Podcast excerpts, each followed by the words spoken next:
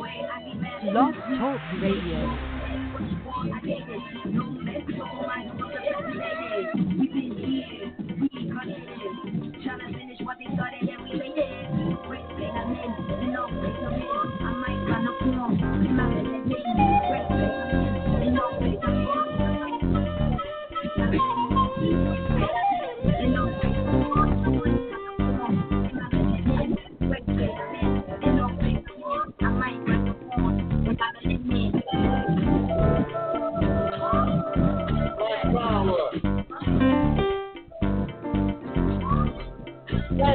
Lord.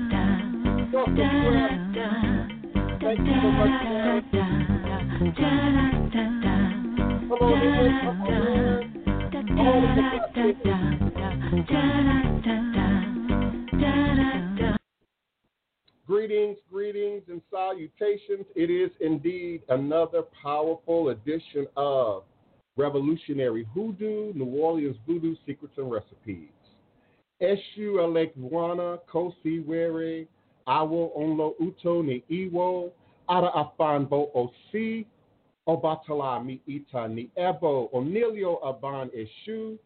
Eshu is the respected elder who flogs, confronts, and uncovers fools. The one versed in mysteries uses truth to own you. He causes a scatter to feed poverty. Obatala shakes rascals to have sacrifice. The owner of warnings is the one who is Eshu, Aboru, Aboye, Abushishe, Ashe. May our Ebo reach Orun. May our Ebo be accepted. May our Ebo allow what we desire to come to pass. And so we all say, Ashe, Asheo, oh, Ashe. Some of y'all say Aibobo, but it's all good. Divine, all blessed, peace and love, joy and prosperity, elevation, revelations, and continued manifestation. You are listening live to the Divine Prince, Pan African spiritualist, practitioner, author, and advisor, Elagoon, Oloye, Hoodoo, Obeah Bokor, sharing with you in all things spiritual, mystical, metaphysical, cosmic, evolutionary, revolutionary, healing, and holistic from a Pan African hoodoo, world spiritualist perspective. Understanding that all is truly and indeed a blessing. If you can just see beyond the veils, for it is all just an illusion and a test and one of the greatest divine mysteries of this life cycle. This is indeed my constant prayer, my mantra, affirmation, reverberation, reiteration, and it is my ever living reality. It is crucial to the very foundation of my inner standing, my being, my walk, my work, my demonstration along this divine, all blessed life path and journey it is how I, the divine prince, make sense out of all that we're challenged with here in our daily existence on Mother, Father, Earth. And it is my personal place of power and understanding. It is the place from where I begin. It is the place from where I realize and crystallize all my endeavors, understanding that I and I alone create and co create my divine destiny, and I and I alone create and co create my divine, all blessed reality. And so it is. Ashe, Ashe, oh Ashe. Let the God say Ashe. Let the goddesses say Ashe, oh Ashe. Indeed, I am broadcasting with you this Monday, January 25th, 2001, and I am emanating and vibrating with you and for you live virtually, verbally, cosmically, quantum universally from this working temple of the house of the divine prince. High potions, Hoodoo Central, in this legendary, historic, beautiful, and most enchanted city in America, New Orleans, Louisiana, the land of my ancestors and those who came before me along this hoodoo, Obeah life path and journey passing down the great Obeah stick, along with the knowledge of the life giving, healing herbs, plants, rituals, minerals, spirits. And indeed, my beloved Denise Augustine would say, our sacred stories, our sacred stories. And to book your tours plus experiences, please do visit us at www.oursacredstories.com. All is truly and indeed a blessing. I welcome each and every one of you individually, collectively, remembering that the creation of sacred space is critical to all that we do, who we are, where we be, how we manifest in this world.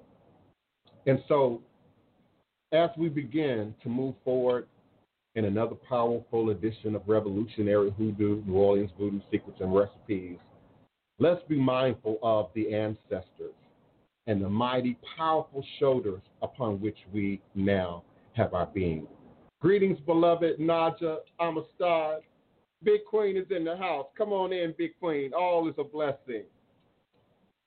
I welcome each and every one of you, Martha Martinez, uh, Naja, Stephanie Sewell, Tangerine Bliss, Neophyte Bokur, welcome, beloved. Come on in. Craig Burns, welcome, welcome. Jennifer Anderson, welcome. And please, let's send out powerful prayer and ritual for hoodoo occultism for his entire family, and particularly for his daughter. We must be careful. We must be concise. We must be knowledgeable about the weather in which we live. You wouldn't send your kids out into a thunderstorm unprotected. You wouldn't drive out in the middle of a hurricane unprotected. And please remember the weather that we now exist in, it's not always something we can see, hear, smell, or detect. Please take this COVID 19 and all of its new manifestations and variations, take them very seriously. Protect yourself, protect your family, protect your parents and your grandparents, protect those in your family and in your community that have previous conditions, underlying conditions. But also know that there are definitely healthy young people that are catching this virus and are having very negative consequences to it. So let that not be this group. Since March of last year, it ain't this group, but anyone who might hear us, who might be privy to this message, protect your family. Please give me a moment to respond to my doorbell. Someone always finds a way to ring my bell in the middle of the show, right? So give me a second.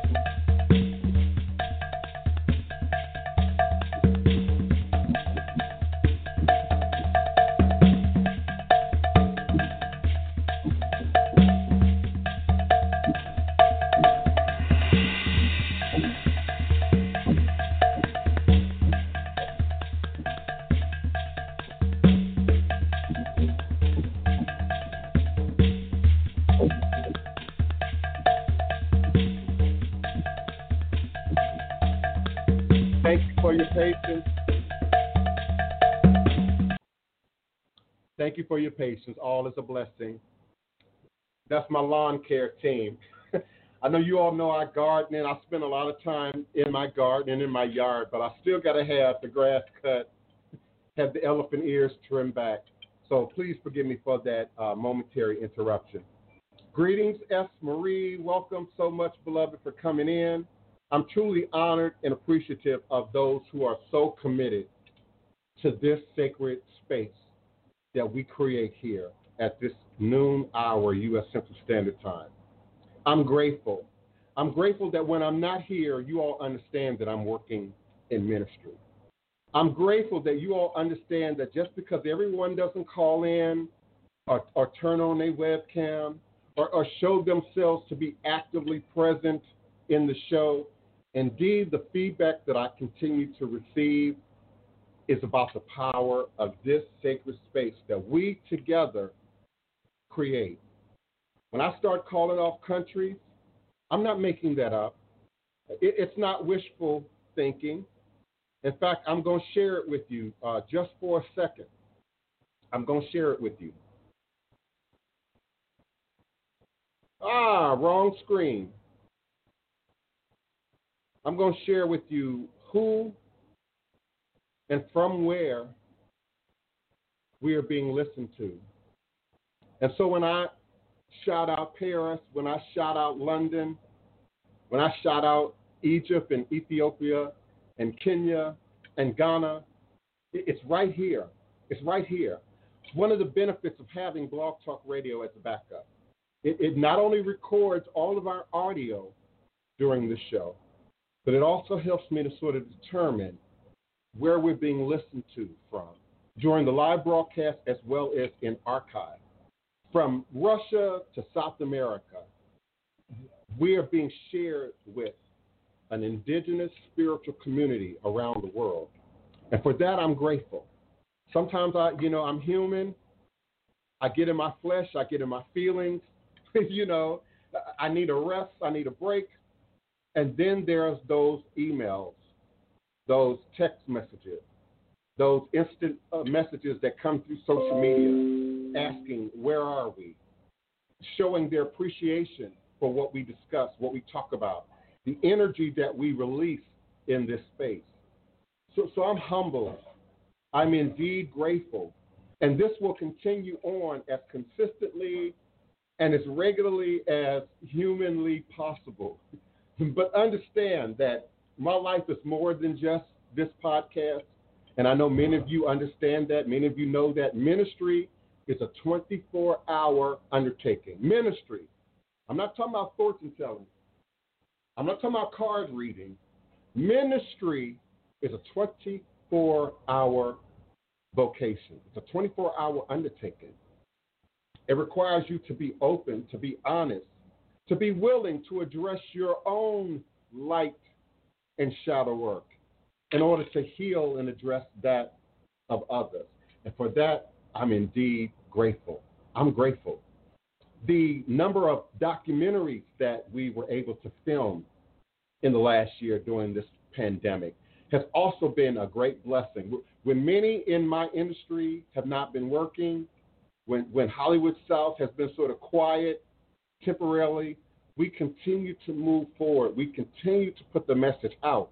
We continue to put the truth out, but we also continue to connect globally in terms of ATR, traditional African based religious systems.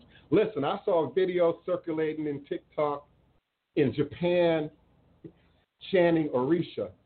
They had bata drums, they had dancers, they had people who were who were who were possessed by Shango and, and Oya, and this was in Japan. Japan. So remember the power of our ancestors. Science says humanity was born in Africa. Science says that. Science says that. Archaeology says that.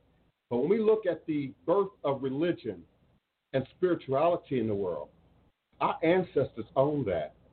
Our ancestors own that. And so that's why I say be careful when you go to a stream one way or the other. Be careful when you say I'm anti religion. All religion ain't bad. It's just like saying I'm anti black folk or I'm anti white folk. All people are not bad. That's why we must have spiritual sight. That's why your third eye has to be open. You never know where your blessing is going to come from. You never know where your breakthrough is going to come from. And that's why today I want to talk about predestiny. Predestiny. And and not from and not from a, you know, a Christian understanding of what predestiny is, but from a spiritual world understanding of what predestiny is. Predestiny suggests some things that many of us are not necessarily comfortable with. Predestiny indeed suggests that along with God and the ancestors, we choose our journey, we choose our experience, we choose our reason for being born and coming into this world and this existence to do something, to affect something, to heal something, to change something. Where people get uncomfortable with predestiny is people like me with a negative background, with a tumultuous childhood, with abuses uh, under our heart. That's when predestiny becomes challenging. And I'm asked at least once a day, what do you mean? I didn't choose this. I didn't choose to be violated. I didn't choose to be abused.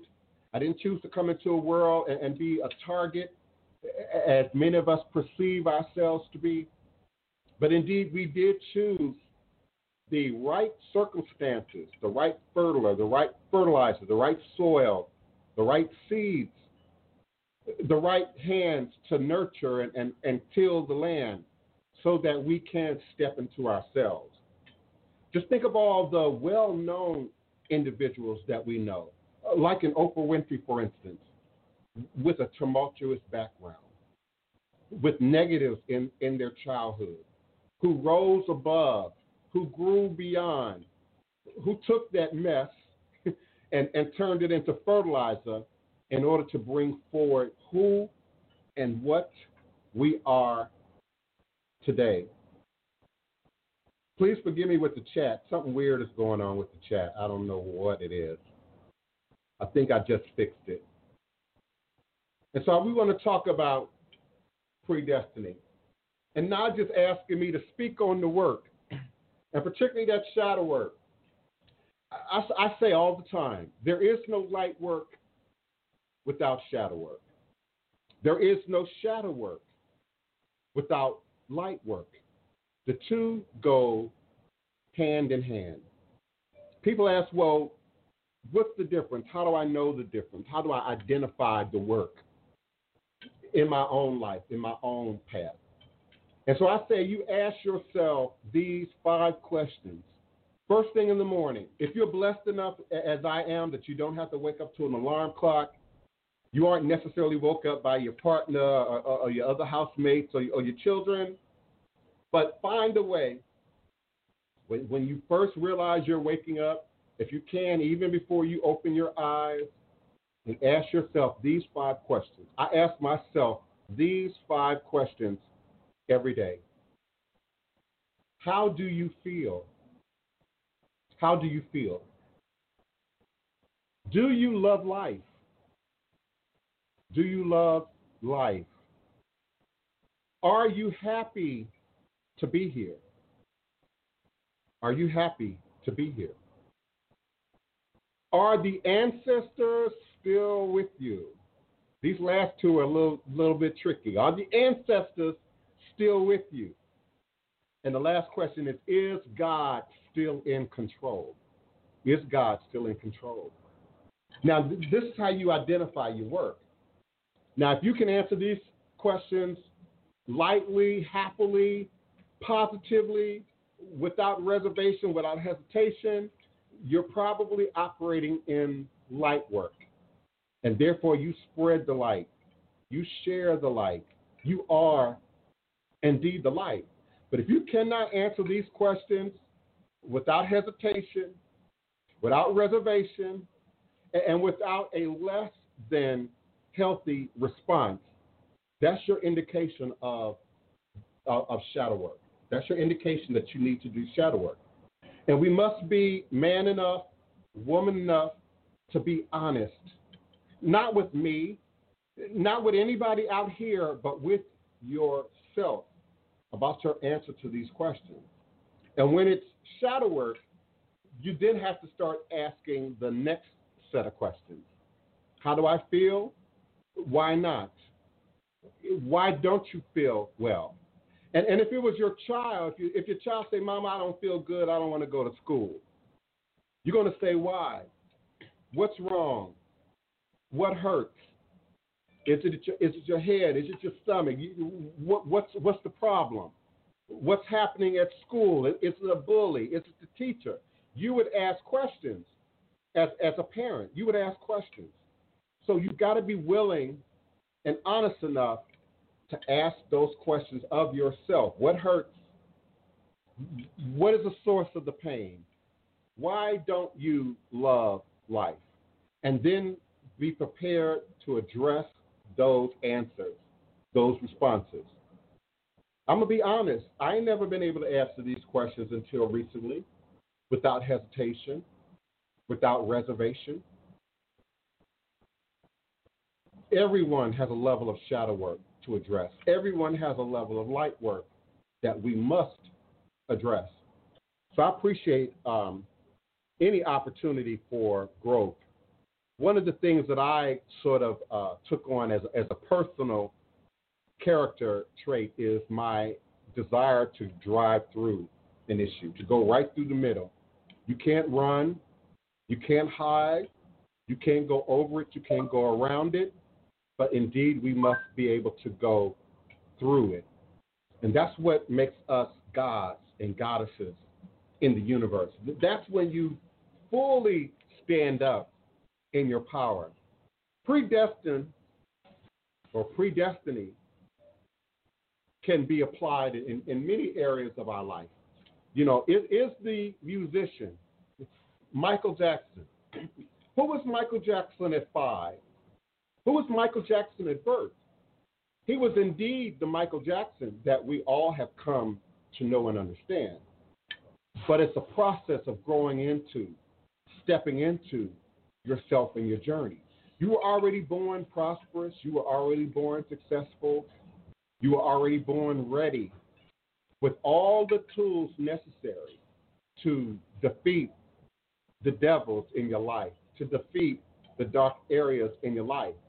It is just an illusion that prevents us from stepping into the light. It's just an illusion that prevents us from stepping into the truth. I like to compare it to athletes. Athletes put themselves through a set of predetermined sacrifices. It might be getting up really early, it might be what they're eating, it might be a restrictive diet, it might be the, the amount of exercise and, and, and energy that they put into their body, but it's a predetermined sacrifice. For some of us, that's too much. For some of us, running is too much. For some of us, adhering to a, to a strict diet might be too much. And so I use that as an example of how we pick and choose our destiny. You don't have to be dissatisfied. You don't have to be unhappy. You don't have to be in a negative place. And, and, and I had a client ask me yesterday, well, you know, what is that about? What's really going on? You know, and and I said using some of the words of one of my beloved godmothers, um, you're getting too much out of that. You're still benefiting too much from holding on to the pain, holding on to the past, holding on to what is and what is not, holding on to I didn't have what I needed, you know, at 12 and now I'm 39, 49, and, we're still living in the past. We talk on this show about quantum metaphysics a lot. And Einstein is the one who mathematically mapped out the reality that in order for this existence, this reality that we all live in and share to be true, we must live and exist in at least 11 dimensional spaces at once. And I must say, inter and intra dimensional spaces at once. Because indeed, right now in this moment, the past and the present exist right now in this moment. Now, we can go and talk about 2020. What happened back then? That's the past, which is now a memory, which now can't, you know, go back and be adjusted, changed, redone. We can think about the future. We can plan for the future. We can dream and we can fantasize and we can have illusions of how our future will be or should be or could be. But indeed, we're living in a dream. Until it stands with us in this present moment, it's, it's no longer real or it's not real. Be careful about what you say. My godmother likes to say, be careful about how you tell your story be careful about how you tell your story. Are you telling your story that keeps you perpetually the victim? Are you telling your story that keeps you perpet- perpetually the oppressed? Or are you telling a story that creates and recreates a reality that mirrors your best interest in this present moment in time space, but also as we move forward? I've always been divine prince. I just have not always been able to stand in the truth of divine prince. I've always been who I am, but I've not always been able to stand in the truth of who I am. And sometimes the distractions got in the way. The past got in the way, the trauma got in the way, the oppression in society got in the way, the illusion of lack got in the way. And when I was able to move beyond those areas of shadow and darkness, my reality is different today. I see clearer today. I'm more hopeful today. And when I tell my story, even those dark, shadowy, negative aspects of my story, I even tell that differently today. Because without that, I wouldn't be here. Without that, I wouldn't be here.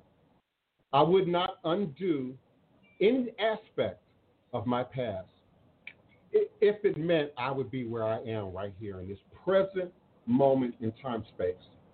I would not redo any aspect of my past, understanding that just one change could limit or prevent where I'm going. The future, the, the blessed future that I am now creating and self creating and walking into. Yes, Solitaire, I hear you, beloved. Welcome, welcome. I love my astrologers and particularly my serious astrologers who, who understand that it's more than just the horoscope and who are paying attention to the, the planetary bodies and the universal movement in this world, because indeed it plays into our reality. There are real well known uh, politicians, Lincoln, Reagan, who utilized astrology. Some of you don't know that. Many of the decisions that, that Nancy Reagan was able to impress upon her husband came through the, the, the astrologer. Um, Abraham Lincoln not only visited astrologers, but during that time, seances were very popular. Misas and seances. And so uh, your former president, Abraham Lincoln, and his wife would visit these seances. And it's rumored, I don't know to what degree it's factual, it may very well be, but he was warned about not taking action as it related to the freeing, the emancipation of the slaves, and that this came through a, a, a, a psychic seance, uh, Misa type environment. When we look around the world, JP Tarot, I never thought we would be having this reality. When I think back 15 years ago, you know, it wasn't a whole bunch of fortune tellers, it wasn't a whole bunch of psychics and tarot readers maybe that little house at the end of the block, maybe that, that office space, you know, up on the main road. But today it's everywhere. It's everywhere. If we believe Instagram, everyone's a reader. If we believe, you know, Twitter, everyone's a, a hoodoo practitioner. If, if we believe what we see. And so I am grateful for the advancements that have been made in terms of spiritual practice to where we are being, being able to grow beyond what has just been impressed upon us, but indeed grow into ourselves and grow into that which is most natural and most organic to ourselves. Spirit can't be boxed, can't be contained, it can't be limited, and it must grow. Culture, tradition, practices, rituals have a process, have a process. But spirit can be contained, spirit cannot be controlled. Predestiny suggests that all that we desire, all that we want, all that we need, all that we are was determined before we came into the womb. Before we came into the womb. I talk about this pyramid structure with my godchildren. And that bottom left triangle, corner of that triangle representing the earth and the ancestors and our human uh, our human experience. And that top portion of that triangle representing our head. For indeed, our head is the closest thing to God, the closest thing to the spirit realm, the closest thing to magic exists in your head. And if your head ain't there, there's no Loa, there's no Orisha, there's no power that can step in for you if your head ain't there. If your head doesn't allow it, it cannot be. That bottom right corner, I like to describe as, as the crossroads. That's where Eshu and, and Elegua and Legba exist. That's where the the inter crossroads of, of humanity and spirit, of earth and heaven come together. That's where we take what we know, who we are, what exists within us, to the crossroads and bring forth manifestation that mirrors our best interest, that mirrors our best interest. I know there are younger people listening to me right now You you have the opportunity. You have your opportunity to change your experience. You have the opportunity. What you see, what you feel, what you're experiencing right now is temporary, beloved. It's temporary. I know it's real easy when you're 18, 19, 20, 15 to think that you've seen it all, to think that everything that is is already right there in front of you, to think that your path is already cut out, but you you have no idea. you have no idea, beloved, what may befall you in the positive five years from now, where you might be 10 years from now. So keep dreaming, keep recreating first in the mist, M I S T, in the mist, in, in, in, that, in that place of, of preforming, and then bring that into real world existence. Uh, one of my clients is, is a writer, and I won't call her out in, in chat. But we talk about the power of being a writer, the magic that is a writer.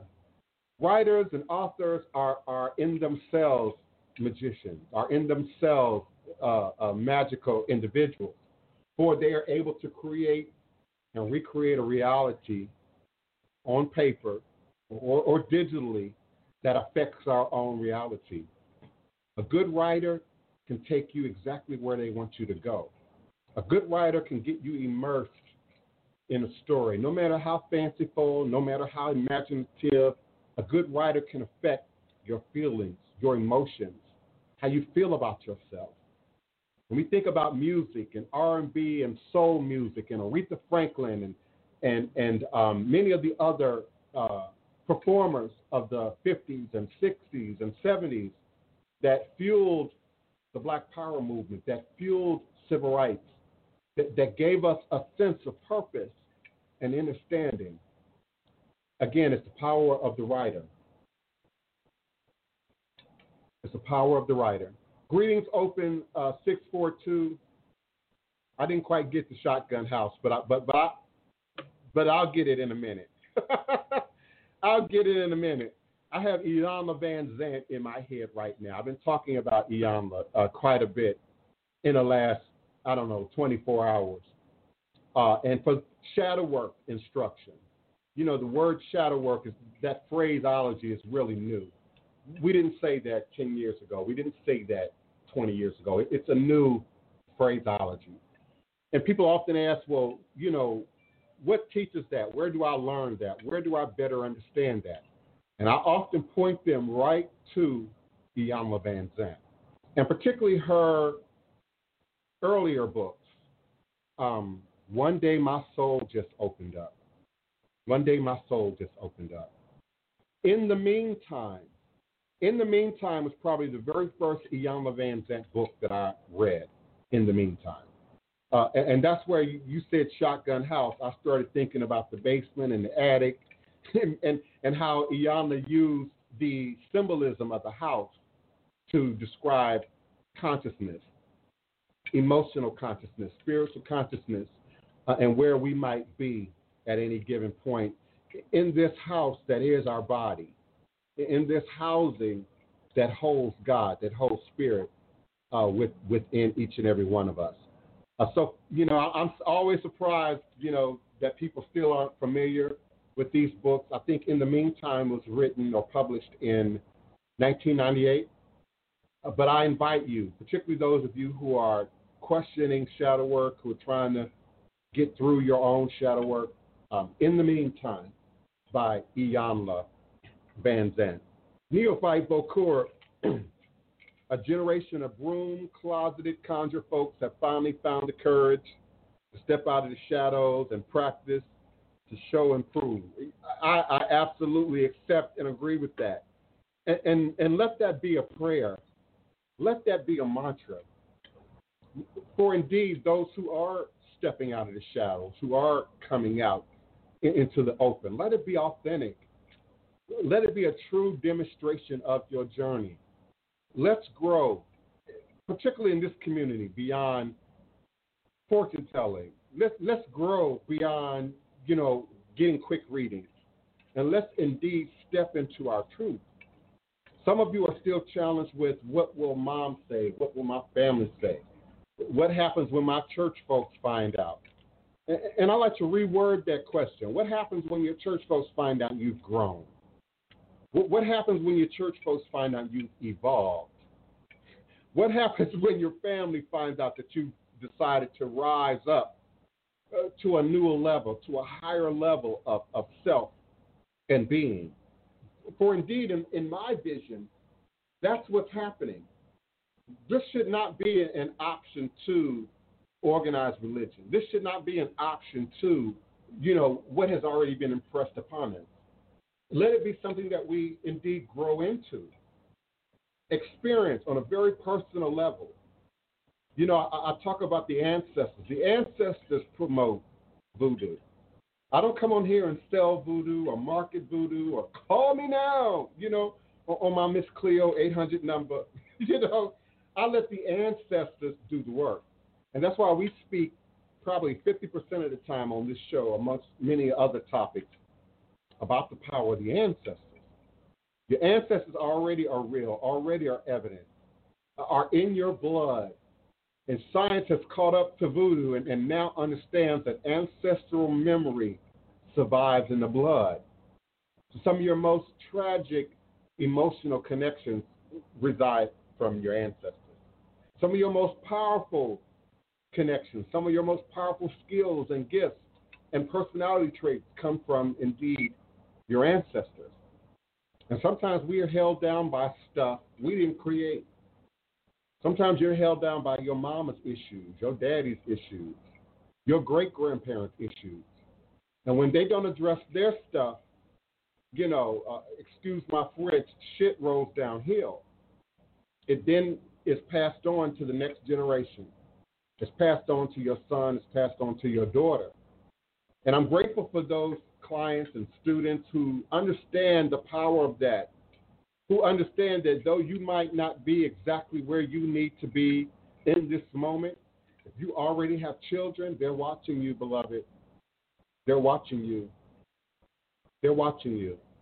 And even when they were in the womb, Iyanla likes to say, they, they, they marinated and bathed themselves in the amniotic fluids full of the energy and experiences of mama and dad. Sometimes we, you know, we don't talk about, meaning the parents. We don't talk about the past. We don't talk about where we were personally during that time when you were marinating in, in mama's womb. And that is indeed passed down to us, indeed. So do your work. I applaud you in doing your work. I honor you in doing your work.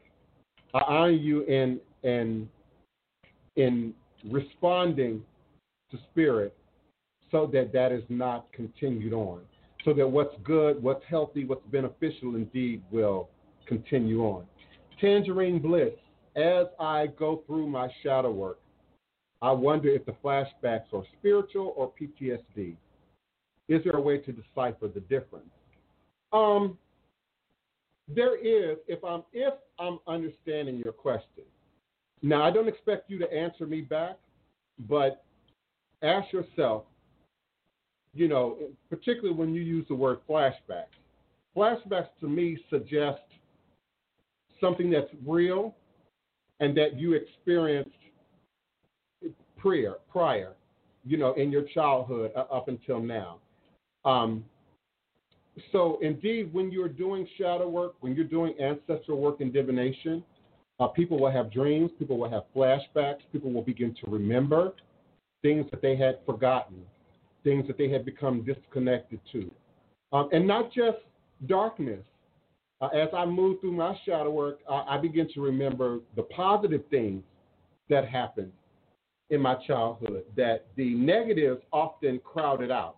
Sometimes when you have a really traumatic childhood and upbringing, you don't want to remember, you don't want to relive, you don't want to experience.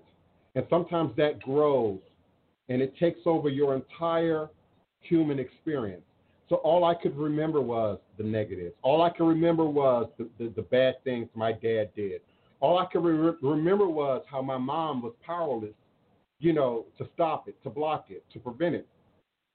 As I moved through my shadow work, in terms of flashbacks, uh, Tangerine Bliss, not only did I remember those dark areas that I had to heal and move through, but then I began to remember some of the real positive things that we all forgot. I was able to remember things that my mom didn't remember, that my sister uh, couldn't remember. So um, when I see the word flashbacks, that's my response. Now, PTSD is, is a whole nother category. Post traumatic slave disorder or post traumatic stress disorder um, often refer to, again, those negative traumatic experiences and then how your body processes that. Your body responds to everything we say, everything we do, everything we think about. There's a there's an internal response in your body, and so there is indeed um, powerful work, shadow work, like tapping, for instance, that one could do to remove the PTSD aspect of your question. Those parts that are, are absolutely negative, toxic, have an ongoing toxic feeling uh, on your life. Uh, let me give an example. There was a time um, I couldn't listen to gospel songs at all, especially during my 30s. Uh, I, I, completely blocked out gospel. I didn't want to hear gospel. I didn't want to know anything about gospel. I didn't want to be respond to gospel because it reminded me of my past. It reminded me of my days in the church. It reminded me of my upbringing. And, and so, in terms of PTSD, it, it brought up negative feelings for me. There was a time back in my 20s and 30s, I didn't want to know anything about Father's Day or Mother's Day for that matter. I often worked on those holidays and, and dared you to bring it up. Often worked in, in a work environment where there wasn't space to discuss holidays, to discuss things that would remind me of what was lacking, what was broken, my connection to my past. And so that's PTSD. Uh, as I grew and done my shadow work and, and matured, uh, today I don't have the same negative responses.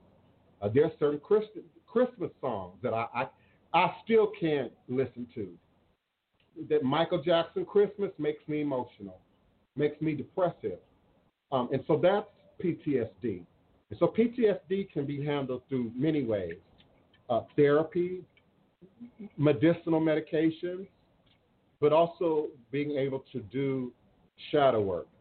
Journaling is a critical point to, to shadow work. Write it down, take it out of out, out of that creative space and put it on paper. Sometimes that will shut down the PTSD. Sometimes that will shut down, you know, the negative attachments to some of the information and memories that, that still are in your head and, and in your body. W- write a book. You'd be surprised how freeing, liberating, cathartic writing a book honestly and then giving that to the rest of the world to digest can, can also get that PTSD stuff off of your hands. Um, now, there are much stronger, you know, forms of PTSD, like veterans or people who've experienced wars, people in our communities who, who've witnessed murders and, and, and killings, uh, all of which can be addressed through crystal work, shadow work, and, and of course, therapy, and in some cases, medication. And medication is not necessarily something you, you know that you take for your lifetime. Uh, I took medication for four years back in my late 20s, going into my 30s. Four years.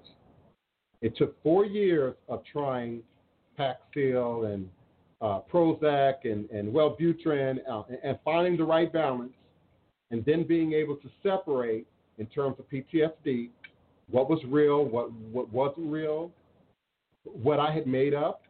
Sometimes when we have negative experiences, we, we paint everything negative. And so, as I said just a moment ago, you don't remember those moments when things were good. You don't remember those moments, you know, when things are going well. And so the medication with journaling and therapy allowed me to separate what was my stuff, what was my mama's stuff, what was my daddy's stuff, what was my sister's stuff, and what belonged to the world. and what belongs to the world. We all live and exist in the world. Nobody knows that and has a clearer understanding of that than me. And particularly when we look at racism, sexism, homophobia, biases, prejudices, it's really easy to paint a whole group of people as one thing. It's real easy to paint all black women as angry black women. And some of us embrace stereotypes. Some of us stand up in the stereotypes. Some of you have embraced nigga and, and, and don't have a problem using it and standing in it and, and, and expressing it. But we've got to be clear about what's our stuff and what belongs to, to others. You got to be clear about what's really your doing and what's others, especially the empaths in the room. Naja, especially the empaths in the room, because sometimes you wake up on the wrong side of the bed. Symbolically, it ain't even your bed. Sometimes we wake up with these feelings in the morning and we aren't clear where that comes from, who that came from. You know, you may have just, you know, survived a war in your dream and you wake up, you know, with that war-like energy. And that's why I implore you, I invite you to ask these questions. And, and not just when you wake up in the morning, when you catch yourself not feeling a certain way, when you catch yourself being a little, you know, dicey, a little you know, uh, intense. Ask yourself, how do you feel? How do you feel? Do you love life? Are you happy to be here? And, and, and you're free, you're welcome to change these questions up just a little bit. How do you feel in this moment? How do you feel in this moment? And then why? Some of you are responding the way you are because your health ain't good your health ain't good. Diabetes, high blood pressure, uh, other uh, uh, debilitating health conditions can affect how you get up in the morning, how you feel.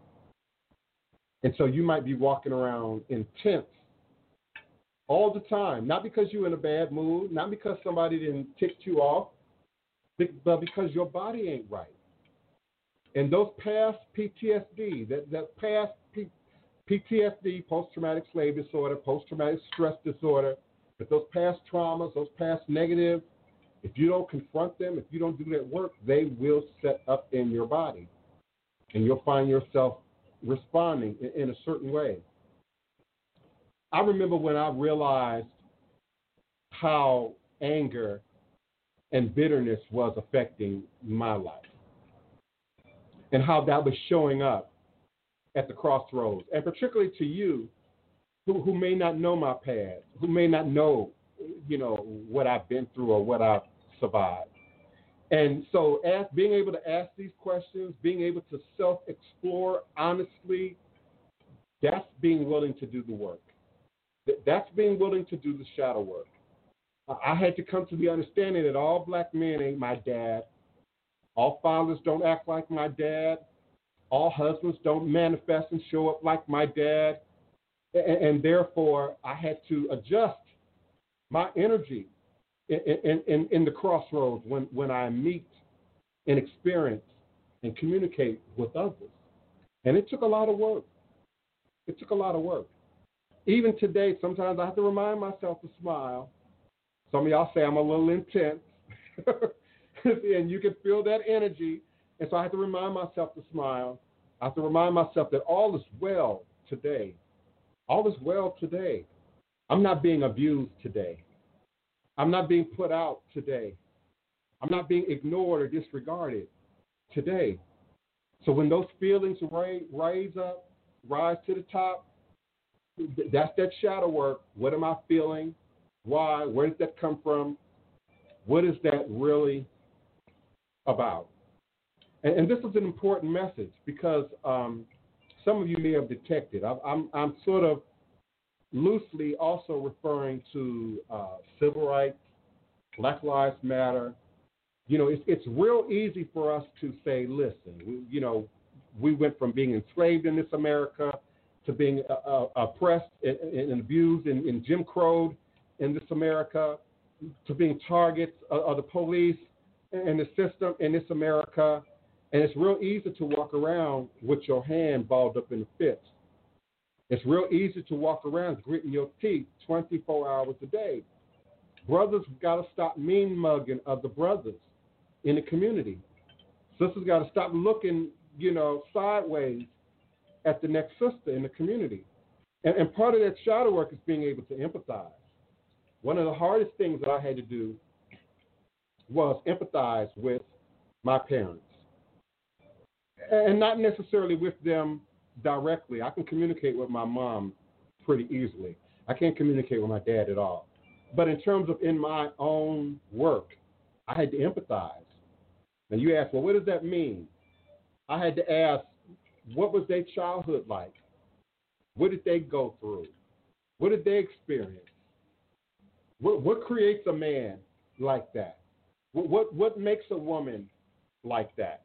And, and if your parents or your family members, your you know, or grandparents are still present for you to ask those questions, you're blessed. You're blessed. Now they might not be ready to hear it or, or have that conversation, and that's our job to find the words to, to mature up where we can say, you know, well, mom, what was what were you doing in, in 64, in 65, in, in 66? What were you doing? And and you'll be surprised the responses that you might get. You know, the memories that you might jog loose, you know, from your parents and, and your family members, and particularly those that you might have some kind of beef with. My grandparents and my great grandparents on my father's side were vicious. That ain't my words. That's my great uncles and great aunties' words. That's my father's siblings' words who grew up under their grandparents. They were violent and vicious. They ran a plantation in Mississippi and had a whole bunch of children to, to work that plantation. And so their environment wasn't always pleasant, wasn't always nice. And in today's vernacular, we, we might say they endured some abuses. And when that's not addressed, it trickles down to the next generation. Some people say, oh, well, you know, that, that's just what it was. And that was just growing up, you know, and, and, and now I'm an adult and, and I'm free from that. Great, great, if you are indeed free from that. But often we aren't free we, we just tuck it away. We, we lock it in a closet. We push it to the background. you know, um, solitaire. Uh, solitaire says, "I was luck. My dad was a Mason and, a Gemini." Um, I'm not sure exactly what that means. My dad is a Mason. My dad's the 33rd. So I, I don't necessarily know exactly what that means. Um, I, will, I will say, if, if you allow me to reword your comment, you were blessed that you had your dad. You were blessed that you had your dad. Being a Mason or not a Mason, being a Gemini or not a Gemini, it's a lot of abuse out there, beloved. It's a lot of abuse out there in the world. And my dad was 33rd, was the 33rd in Masonry. Um, so yes, those uh, tangerine bliss, those memories, those childhood and adult traumas, they're definitely attached to your shadow work. That which happens to us personally and directly, but then also that which happens to us, you know, at the communal level. Every time someone gets killed again by the police, I feel that. I personally have never had a problem with the police. I don't have no kind of record the, only negative con, uh, uh, um, context I had with the police was jaywalking tickets in Hollywood back in the day. And then I had one racial incident in Denver, Colorado back in the early 90s, where they uh, basically arrested me and treated me uh, really bad for carrying a Rasta stick. They said the Rasta stick was, was a weapon. It was carved like a pharaoh. It had a quartz crystal, you know, for the chin part they said it was a weapon. And I refused to give it up. And so I was arrested and, and went to court and was on the news. And it was a really big deal. The LGBT community came out and supported me. Uh, it was a really big deal. But beyond that, um, I don't have no problems with the police. I don't get nervous when I see the police. I can walk past the police and I, and I don't feel anything. Um, now, some would say, you know, that's how you look. I think that's a prejudice that's real powerful in this country. I'm often not looked at as a black man. I'm often identified as, as a foreigner, no matter how clear my English. The average person that don't know me or anything about me see me on the street looking like this says, you are African, you are Jamaican, you are Muslim, you, you are Rasta. And so there's a double standard there that, that I've benefited from. Uh, so I've, I haven't had that big of a problem with the police. I remember back in my past life when I was working and filling out job applications. Try writing Ras Tai Chicas Nefikeri and Mecca on an application. There were often not even enough spaces to get my name. But once upon a time, my first name didn't fit on my Social Security card. They've changed that over the years, but once upon a time, my name didn't even fit my Social Security card. So even in terms of hiring, yes, I'm articulate. Yes, I had I had a great educated mother. Yes, I have you know some some some skills you know from the administrative perspective. But often they the first thing they see is your name and what you look like. Your name and what you look like.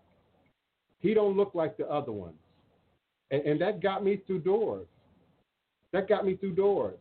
And, and I never felt good about it because I knew and understood reverse racism when I saw it. See, some people say reverse racism is when black folks. No, I'm talking about.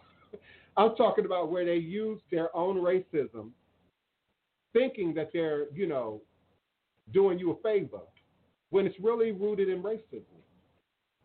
We in our community talk about why is it the Nigerian, who by the way Nigerians hold some of the, the highest degrees in America, but beyond that, why is it the Nigerian, the Honduran, you know, the Guatemalan, we think they can come here and, and get any job, can walk through any doors. And again, that's that's that danger of stereotyping and, and lumping everything together. That's not always the truth. But we assume it to be. We assume it to be. And so this look and this ethnicity and this difference absolutely made me friends over the years. But it also made enemies and particularly in my own community. People who had a problem with my name wanted to know religiously what did my name mean, wanted to know religiously well, what did my demonstration represent. So it's always a two-edged sword. Always, it's always a two-edged sword, and it's real easy to only focus on the darkness. It's real easy to only focus on what ain't happening, what ain't working, what's not right, rather than to take that energy, take that scenario, take that mess, and turn it into fertilizer for your best interest and those uh, of yourself, your family, and your community. I got you the Goddess Initiative. Uh, Neophyte Bokor is definitely strengthening his work for the sake of his daughter. She shows signs of greatness in these practices, and he's excited. but Mama, not so much. yeah, um, and and listen, I I, I support Mama because Mama may understand that you know a lot comes with this. A lot comes with this.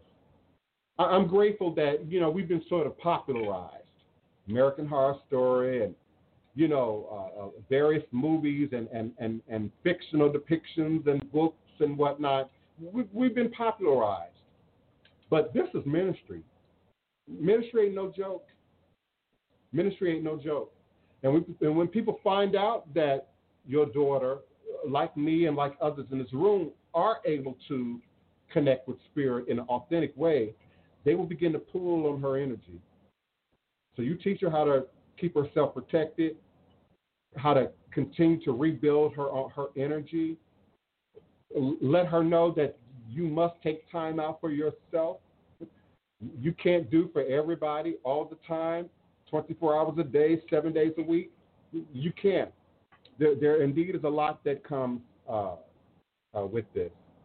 Let me catch up with my chat, y'all. Give me, give me a moment. Uh, Tangerine Bliss, uh, they can't do that. You can't be. Tangerine Bliss says a family member threatened to sue her if she wrote a book about her life along with other family members that are very threatened by, by the writing of the book. They can't sue you for telling your story. They can't sue you for telling your story. And and I and I suggest that you talk to an attorney about that. You know, a, a, a author-based attorney, someone who understands uh, copyrights and publishing and et cetera. Now, you may not necessarily be able to, you know, print their whole legal name in the book. But if I wrote a book and I said my dad, y'all know who my dad is. if I wrote a book and said my mom, y'all know who my mother is. So you you can't no, no, you can't be threatened uh, for writing a book. Okay, Valerie Lovely watched her mother murdered by the boyfriend, and that gave her PTSD. And she lost her memory and, and only remembers the bad and, I, and I'm with you, Valerie. I absolutely am. That's that PTSD, post traumatic slave disorder, and then it sets up in your body. And, and you probably can see it, feel it, smell it, taste it. And there's a technique, I don't know the, the author or originator, I, I just know that it's a technique that Iyanla Vanzant has, has introduced sometimes on her show. Um, and it's called tapping and it's something that I use now in my ministry. And and talking through certain problems, certain conditions, certain experiences with a qualified mentor, therapist, practitioner, and getting that out of your body, removing the, the attachments to it out of your, your system. Doesn't mean that you will forget, but you might be able to remember without only remembering the negative you, you might be able to remember, you know, the good times you had before that happened. Um, so I, I'm with you, beloved. I'm with you. And please send me an email if you need to. Divine Prince at houseofthedivineprince.com. I'll be more than happy to work you through that. Uh, the Goddess Initiative is very glad that I mentioned the made up part. Yeah, yeah. And, and it's not that, you know, you're a liar. But your your your brain does that, fills in the blanks, you know. And so when you only remember the negative, you you begin to rewrite your story in the negative, even in some areas where maybe you're adding stuff. Um, even today, I have to be careful about, you know, haters. No one's ever called me and said that they were a hater. No one's ever sent me an email and said they were out to stop me, block me, and, and get me. But I see that in social media a lot. Well, what determines if they're a hater? And sometimes we create that. Oh, well, they just hating because they didn't like my post. Or they just hating because my, my post didn't go viral. That's what I mean when I say making up, goddess. Now you're making up stuff. When, you say all black women are out to get me, I know a black woman who says that. All black women are out to get her.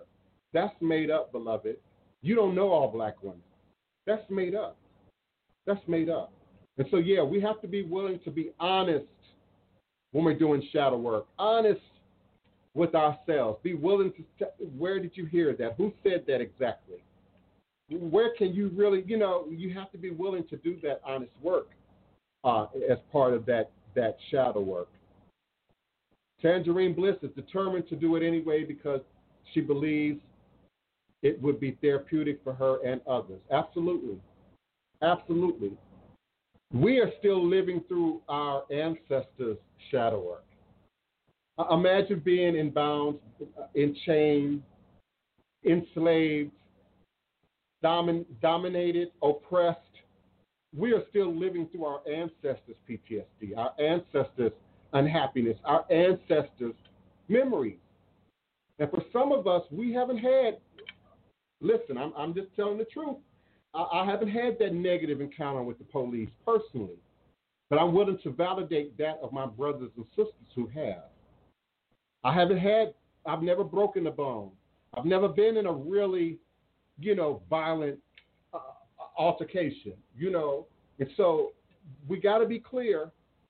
We got to be clear about what our reality is. And just because I haven't doesn't mean I can't empathize with my community. Doesn't mean I can't empathize with those who have.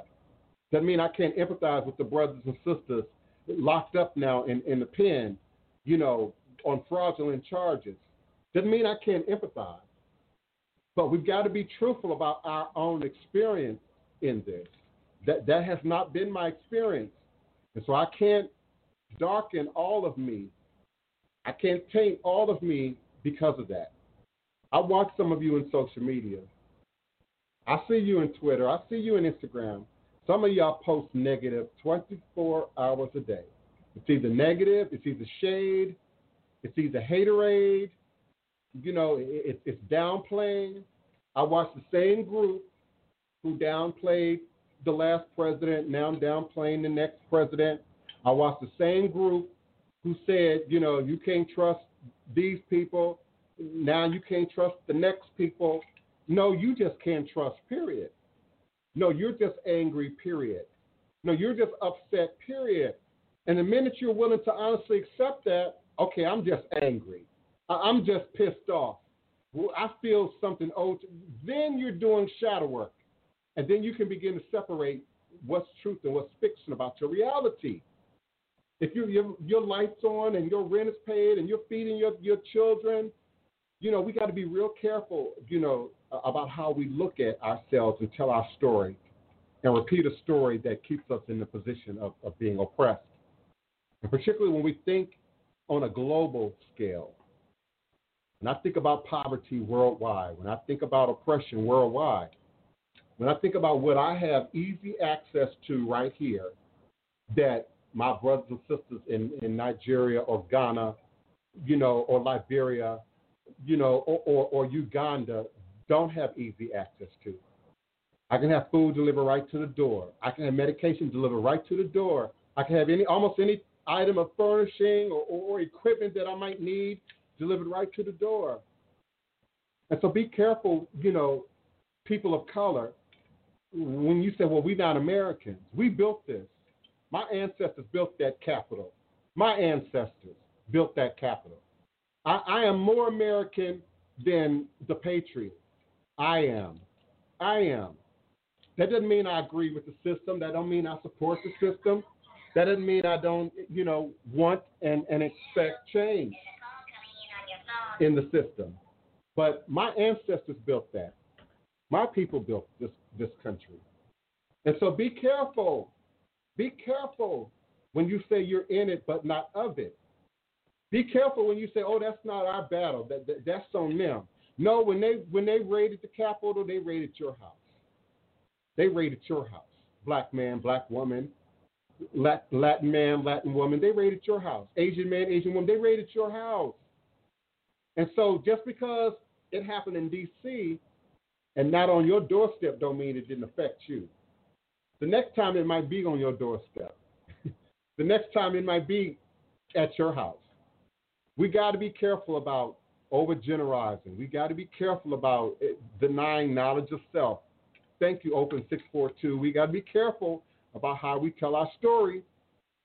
And yes, Jennifer Aniston, we got to be careful about what we eat, what our diet is. Because if you're eating BS, you can't expect to manifest much more than BS. If you're eating and consuming the dead carcasses of, of cows and chickens and the pus and mucus of animals, you know, synthesize this, artificial that, you know, fast food, the other, prepackaged, whatever, you're only feeding yourself death. And, and some of you think, well, that just affects my body. No, it affects your mind. It affects your emotions. It affects your ability to handle stress. It affects your ability to handle fear.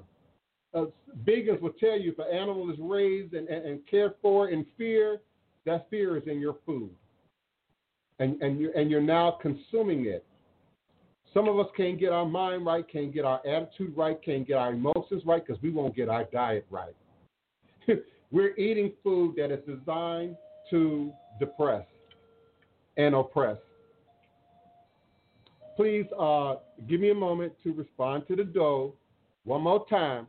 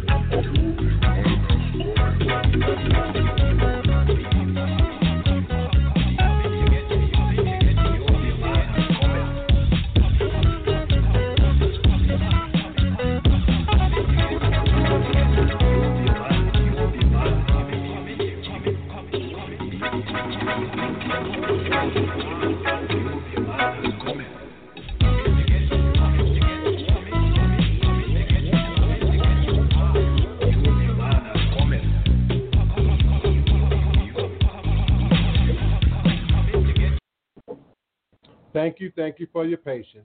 All is a blessing. Uh, tangerine bliss. Once I get through the depressive moments from the bad memories, I see a new aspect of the situation and transmute the energy. I notice that I do feel much better afterwards, and, and that's you know that that's everything I've been talking about in two sentences. Uh, that's it right there. Also, um, as I was walking through, I was thinking about predestiny.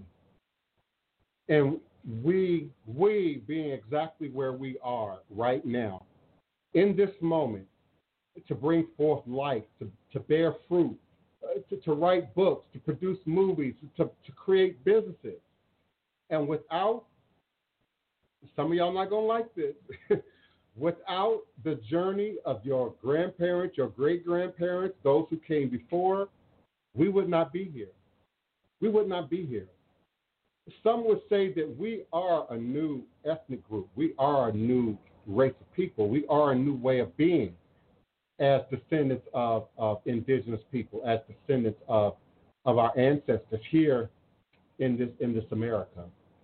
And we have an opportunity to do something that then affects everyone else on the planet, all the way back to South America, all the way back to Africa, all the way back to Asia, all, all, every corner of the planet.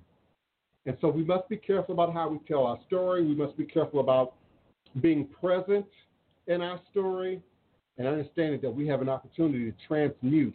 I like that word, transmute tangerine bliss, shadows into light, darkness into light. Greetings, beloved. Welcome. Um, Please forgive me uh, uh, on the pronunciation of your name. You know me, Mystic Tish. Welcome, beloved. We appreciate you. And it's all energy. Open 64 says it's all energy. Solitaire. My trick is to sit with the fear and work with moon energy. Any way you can do it, however you need to do it, just just make sure you're doing it. Just make sure you're doing it. Blessings, blessings, greetings. Let's see, am I missing my questions?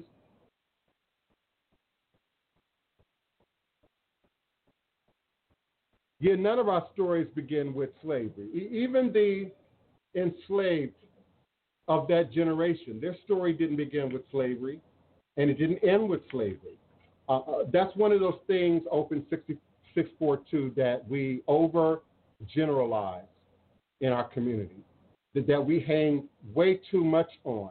Uh, and so I, I, agree with you. Uh, but for me, it goes without saying.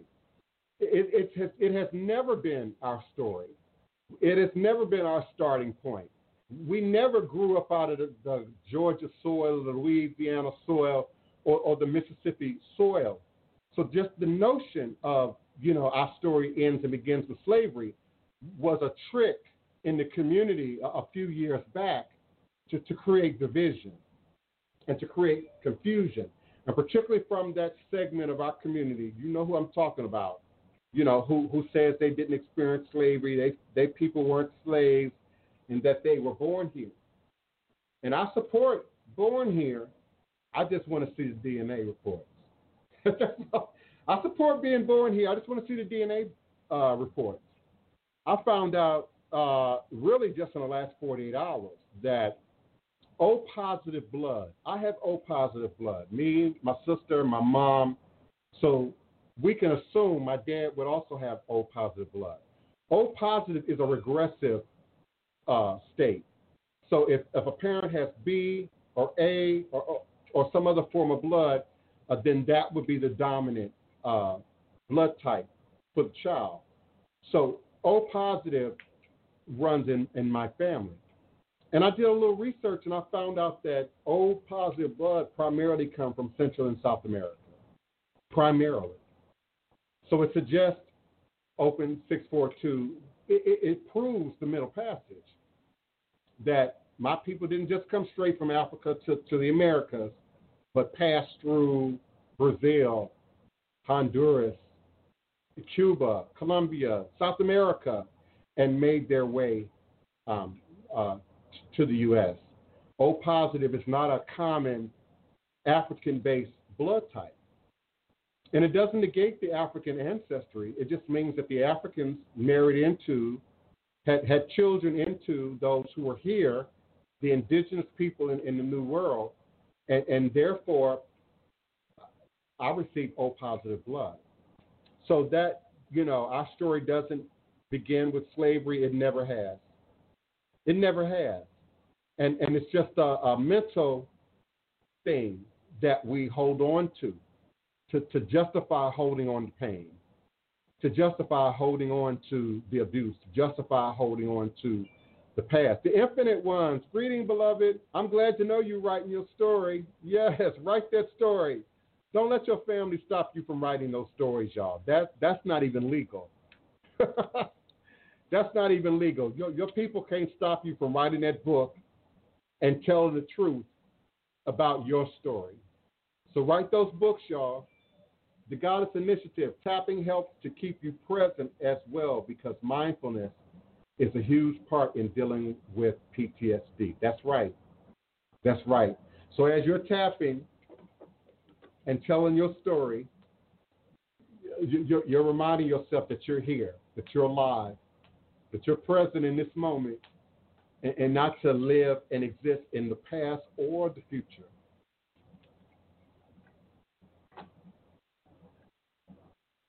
Valerie Lovely, bless you. Yes. Inner child therapy is, is a part of shadow work often. Inner child therapy is a part of shadow work. Many of our hurts, our pains, our tribulations, our blocks, our character flaws begin at age five and under. It, it is said that our personality, who we're going to be, it, it's almost 80 to 90% formulated by the time you're five years old. Everything else is just learning your way into the environment that you exist in, have to live in. So that inner child therapy is crucial. It's the root of your unhappiness. It's the root of your happiness. It's the root of what brings you joy. I had to, I had to be reminded that music brought me joy. I started playing the piano, my mom would tell you, at two, three, four years old by ear. And then I'm out on the street at 14, 15. And for, for decades, I didn't own a piano. I didn't own a piano until I moved into this house. So in the last three years, and, and, and, of course, having it in the house, playing on it, brings back shadow work. Bring, also brings back light work, but it definitely reminds me of being a minister of music. It reminds me of growing up. It reminds me of my childhood. Piano was my only outlet as a child. I, I was free to go in the basement and, and play that piano as much as I wanted, whenever I wanted.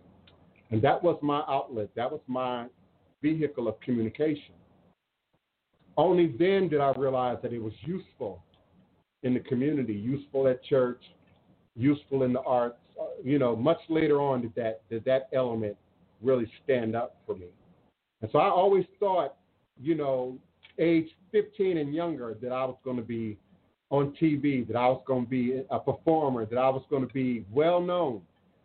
Just had no idea how it's going to happen. So when I had the opportunity, you know, to go to Duke Ellington, you know, in Washington D.C., and my dad blocked it, you know, I thought that was the end of my dream. Thought that was the end of my dream. And then for 10 years, 15 years, I lived as if it was the end of my dream.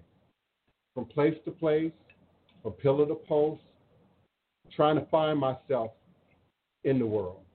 And so now I'm just now at a place where I remember what brought me joy. I remember what brings me happiness.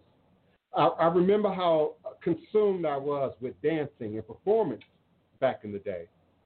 I have a secret I'm going to share. I don't know if I'm going to share it today, but just know it's coming. I've made some inroads in the community, uh, branched out um, in the community, in, in a whole new way to make sure that ATR, spirituality and tradition, reaches every segment of our community, every segment of our society. So I'm gonna I'm gonna reveal my secret uh, soon enough. Soon enough. The Goddess Initiative says that her mother made up entire versions of her life. She has taught her sisters a version of their dad that doesn't even exist. Yeah, we're familiar with that, aren't we? We're familiar with that. When, when, when the mother translates her own feelings, her own stories onto the children, and it does not necessarily uh, match the truth. And in some cases, it does match the truth, but it's not necessary information for you to have. It's a disservice for our mothers, our fathers, to, to put their relationship, personal relationships, then onto the children. Because we learn how to love, we learn how to have relationships by way of our guardians, by way of our parents. I'm, I'm grateful, Goddess, that you are aware of that. I'm, I'm grateful that you acknowledge that. And, and that, that means you can fix it, you can repair it, you can change that. My mom presented a, a, a, an illusion of my dad that wasn't true. People saw the well dressed family with the nice car, you know, at, at every service, you know, at church. That that's got to be the perfect marriage. That's got to be the right household, and it wasn't. It wasn't at all. And my mom protected my dad's bad image for years, for years, knowing he wasn't a right guy, knowing he wasn't a right preacher, knowing he was doing some really crazy stuff, but protected that image, protected that look out here in, in the world. So it, it's just human. It's, it's not a judgment of my mother or your mother. It's, it's just human. And your mom didn't realize to what degree her versions of the story um, would affect you and your siblings, and, and how you would then carry that into your life and into your relationships. Yeah, we have to be careful about how we tell our story. We have to be careful about how we speak and tell our truth. Yes, yes, yes. I'm going to be going soon, y'all. So let me get your questions, your comments, and your requests. Chef Bougie, welcome, beloved. Thank you so much for being present with us. Yes, solitaire. I do my teas, my herbal teas, usually after 4 p.m. Because I'm a coffee drinker. So I might drink coffee all day and into the night. but I do my uh, my herbal teas and, and concoctions uh, usually in, in the afternoons and, and then into the evenings. Greetings, Fitness Fun Girl. Welcome. I really wish you were in New Orleans because I need some help. I need a personal trainer to help me to get some aspects of my body together. yes, indeed. Uh, yes, we have to literally speak the truth of it, as our narrative has been so severely distorted. Open uh, 642. Absolutely. And he said before that, we got to start with the ancestors. We got to first start by speaking the truth of our ancestors who and what they were and their condition. And then speak the truth about how that translated, how that passed down, all the way down to who we are today.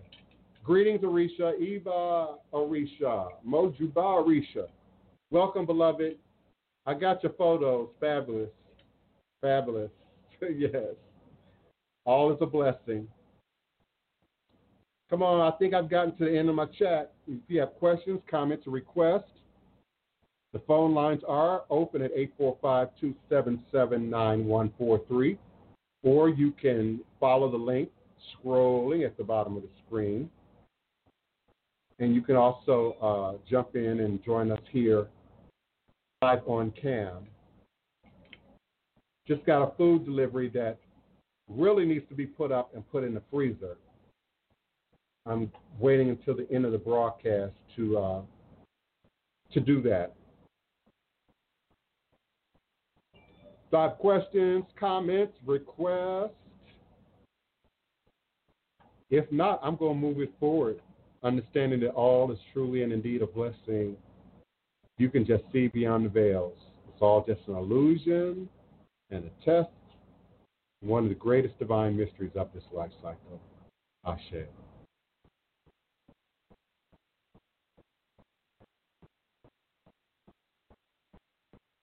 All right, Blog Talk Radio. It's been a great show. I appreciate your being here with me and for me. All is a blessing. Congo Square. The Houmas Indians, the Houmas Indians prepared this place for us centuries before our arrival. A sacred spot where corn festivals were celebrated. The Houmas Indians prepared this place centuries before our arrival.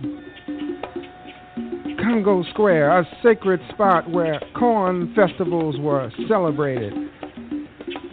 And as the colonizers came, our hosts, the Houmas Indians, they pushed aside our hosts. The colonizers came and pushed aside our hosts and introduced us in chains. And by the late 1700s, we somehow, recognizing the sacredness of Les Places de Congo, we somehow, and the how of our somehow persuasive methodologies is not clear at this moment. The how is not clear. How our persuasive methodologies worked is not clear at this moment, but nevertheless, even as slaves, we crafted and created a space where we could be free to be we.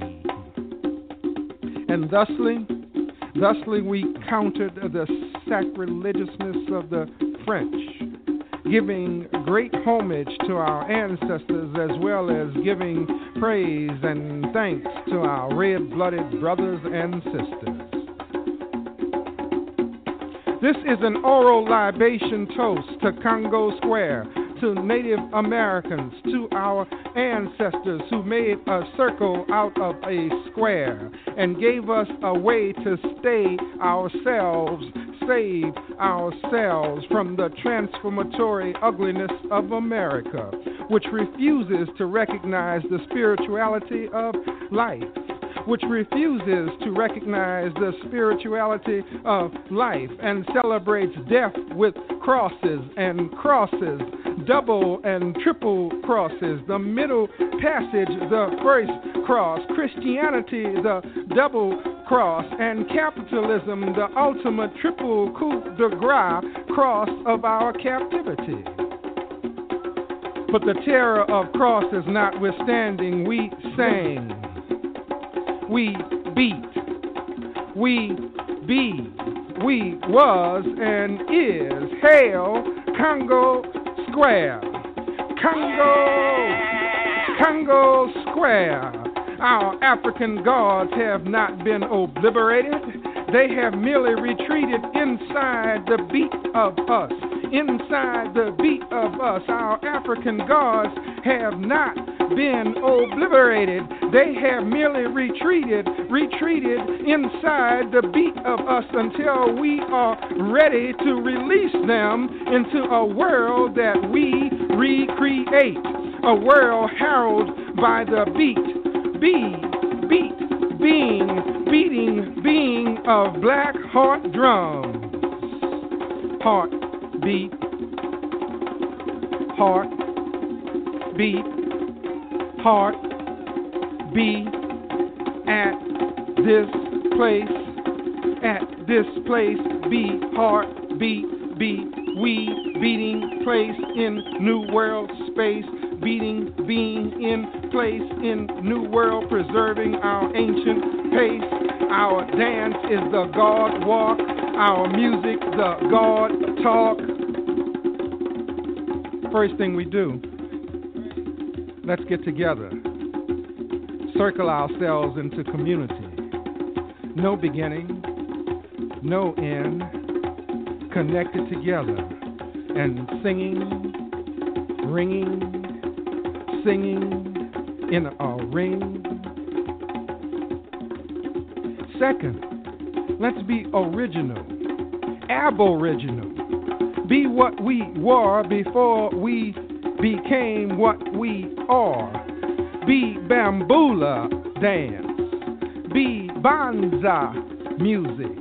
And sing song words which have no English translation. Third, let us remember. Let us remember never to forget, even when we can't remember the specifics, we must retain the essentials. Let us remember never to forget, even when we can't remember the specifics, we must retain the essentials the bounce, the blood flow, the feel, the spirit grow, energy must retain and pass on the essential usness that others want to dissipate, whip out of us. Whoa! But no matter, no matter how much of us they prohibit, no matter how much of us they prohibit, deep inside us is us. Deep inside us is us. Remains us inside and needs only the beat to set us free. The beat to free us. It is morning, a Sunday, a feel, a feel without shade, but dark. Dark with the people black of us in various, various, various shades, eclipsing the sun with our elegance. We are centuries later now, and still this sacred ground calls us to remember, to beat, to be. We are centuries later now, and still this sacred ground calls us